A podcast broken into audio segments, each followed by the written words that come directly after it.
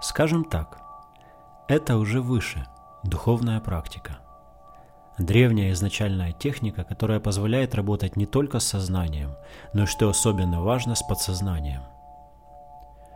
Там идет серия определенных медитаций, которые выводят на соответствующий духовный уровень. Все просто.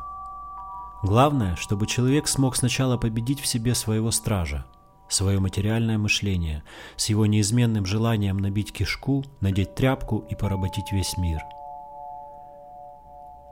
Та же вечная истина, как и всегда, и тот же вечный камень преткновения. Сможет индивид переступить его, станет человеком. Из книги Анастасии Новых «Сенсей», часть первая.